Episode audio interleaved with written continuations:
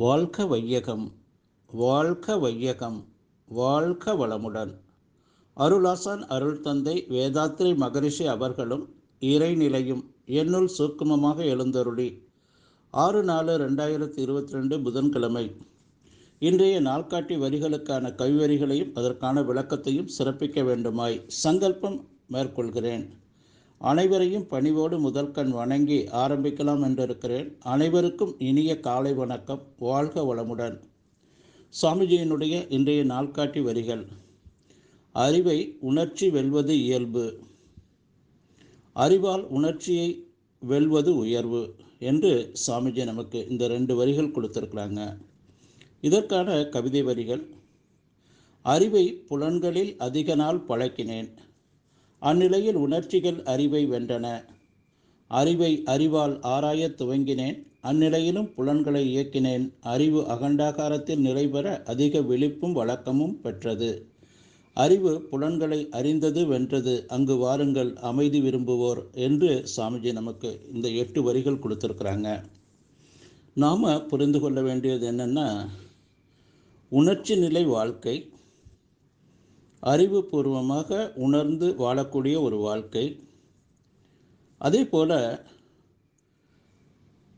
ஆனந்தமயமான வாழ்க்கை அமைதி நிலையான வாழ்க்கை. இந்த நாடு வாழ்க்கை மனித வாழ்க்கை மனிதன் தன்னை உயர்வு நிலையில் மாற்றிக்கொண்டு வாழ முடியும். உணர்ச்சி நிலை வாழ்க்கையில் நமக்கு பெரும் துன்பங்கள் கொடுக்கும். தனக்கும் பிறருக்கும் தற்காலத்திலும் பிற்காலத்திலும் உடலுக்கும் உயிருக்கும் துன்பம் தரத்தக்க ஒரு செயல்கள் தான் விளையும். நம்ம அறிவுபூர்வமாக உணர்ந்து அமைதி பேரானந்த நிலையில் நாம் வாழ முயற்சி செய்யும்போது அது இறைநிலை இணைப்பை ஏற்படுத்தி உயர்ந்த நிலையான அந்த ஆனந்தமய கோஷ நிலையை நமக்கு கொடுக்கும்.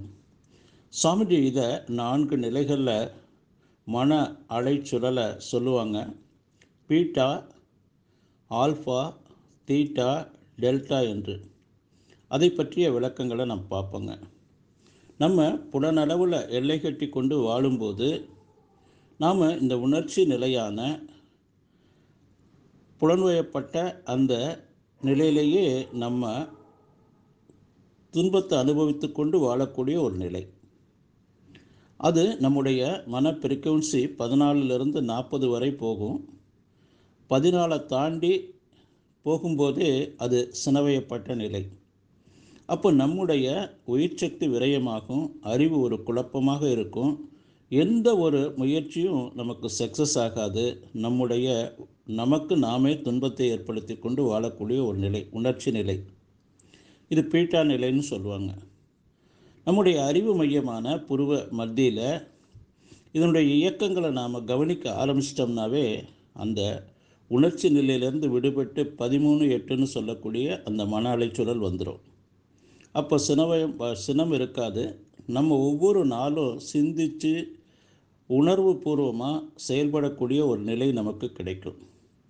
அதே போல் நம்ம இன்னும் உயர்வு என்று சொல்லக்கூடிய இந்த தலை உச்சியான உயிர் விரிவு மையம். அந்த நிலையில் நம்ம மனதை வைக்கும்போது நம்முடைய சொல் அத்தனையும் ஒரு அன்பும் கருணையுமாக இருக்கும்.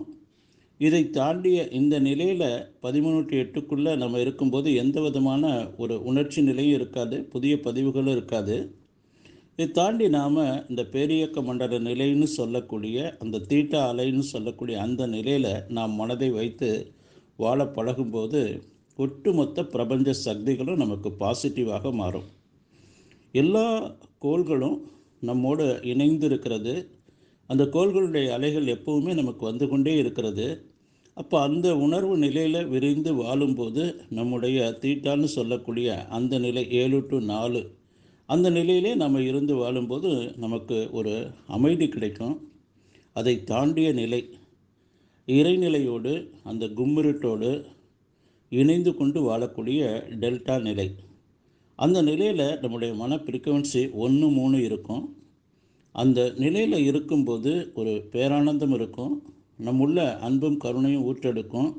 அதே போல் நம்ம செய்யக்கூடிய ஒவ்வொரு செயலும் புலன்வயப்பட்ட செயல்கள் அனைத்தும் தனக்கும் பிறருக்கும் தற்காலத்திலும் பிற்காலத்திலும் உடலுக்கு உயிருக்கும் துன்பம் இல்லாத ஒரு தெய்வீக உயர்வான ஒரு நிலை நமக்கு கிடைக்கும்னு சொல்லி இன்றைய சிந்தனையை நாம் நிறைவு செய்து கொள்வாங்க. அறிவை உணர்ச்சி வெல்வது இயல்பு அறிவால் உணர்ச்சியை வெல்வது உயர்வு. இந்த உயர்வு நிலையில் இருந்து நம்ம வாழும்போது நம்ம பேரானந்த நிலையில் வாழலாம் என்று சொல்லி நன்றியோடு நிறைவு செய்து கொள்கிறேன். என்ற சிந்தனையை வாழ்க வளமுடன் வாழ்க வளமுடன் வாழ்க வளமுடன்.